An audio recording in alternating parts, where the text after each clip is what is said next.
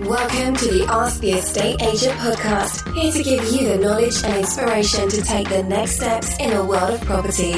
Your weekly dose of property market updates, top tips on buying, selling, renting, and investing in property. From your expert estate agents and through interviews with industry specialists. We're here to answer your questions. So here's your host, serial entrepreneur and estate agent David Thomas.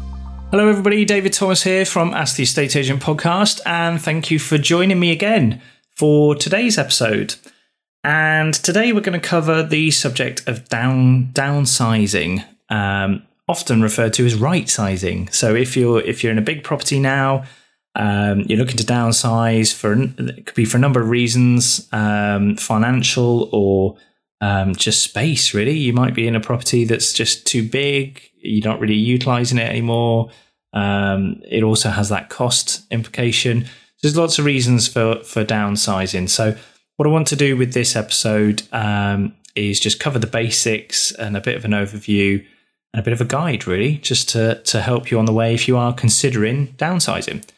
So let's get stuck straight in. The thought of downsizing uh, can be a little emotional and overwhelming. So, especially if you've lived in the property for many years Uh, attempting to sort through and, in some cases, throw out your belongings can seem like an endless task. However, with some planning and consideration about what you need, you'll find that downsizing or right sizing can be a positive experience that sets you up for the future and fits your lifestyle. That's why we put together these top tips to help you downsize smoothly. So, number one is get organized quite often the number one tip in all of these uh, guides and checklists is to be organized from day one.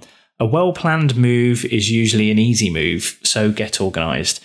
Start by making a list of all the necessary tasks you need to undertake and the timescale in which you need to complete it.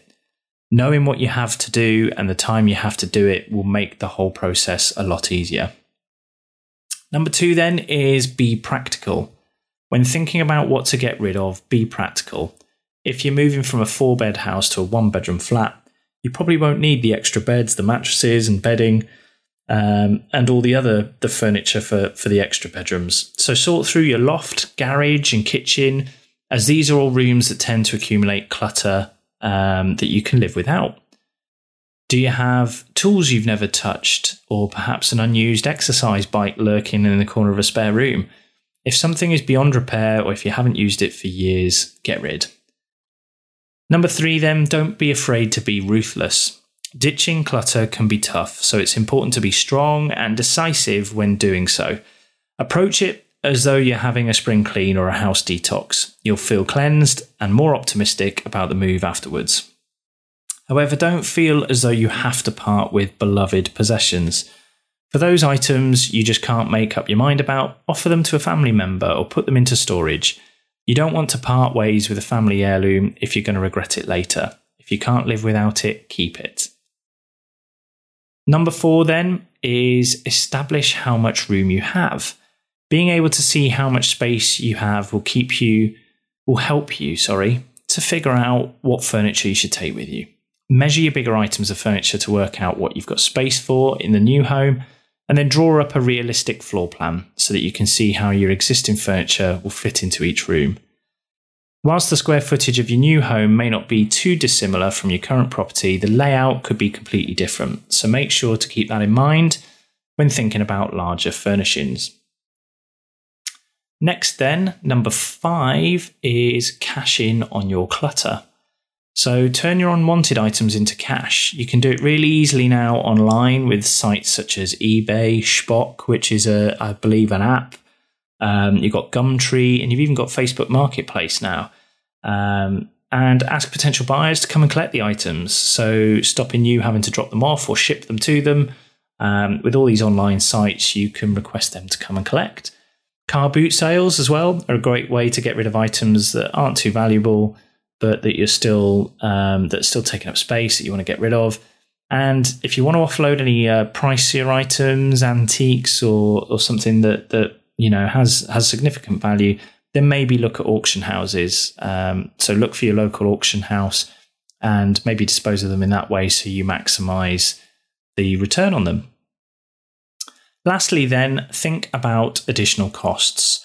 Whilst downsizing will free up some of your funds, including things like lower energy bills, reduced maintenance costs, and possibly a smaller council tax bill, there are additional costs to move in which can add up. So it's important to factor in any estate agency fees, any um, if you'll pay stamp duty on any purchase in excess of 125,000, um, and other expenses including solicitors and conveyancing fees, a survey, home buyers report, and things like removals and packing. So factor all those in um, to evaluating all the costs of moving and downsizing.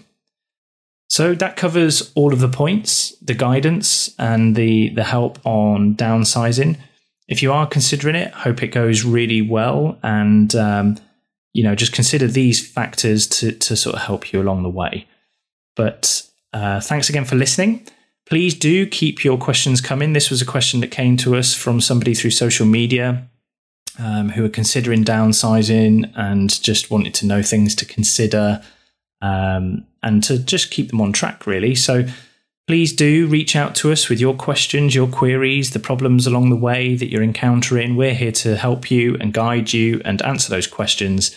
So please do get in touch. You can either contact us through our website, asktheestateagent.co.uk, or through our social media channels, Twitter, Facebook, or Instagram.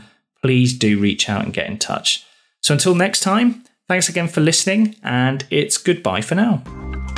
We look forward to answering your property questions and helping you with your next move. Thank you for listening to the Ask the Estate Agent podcast.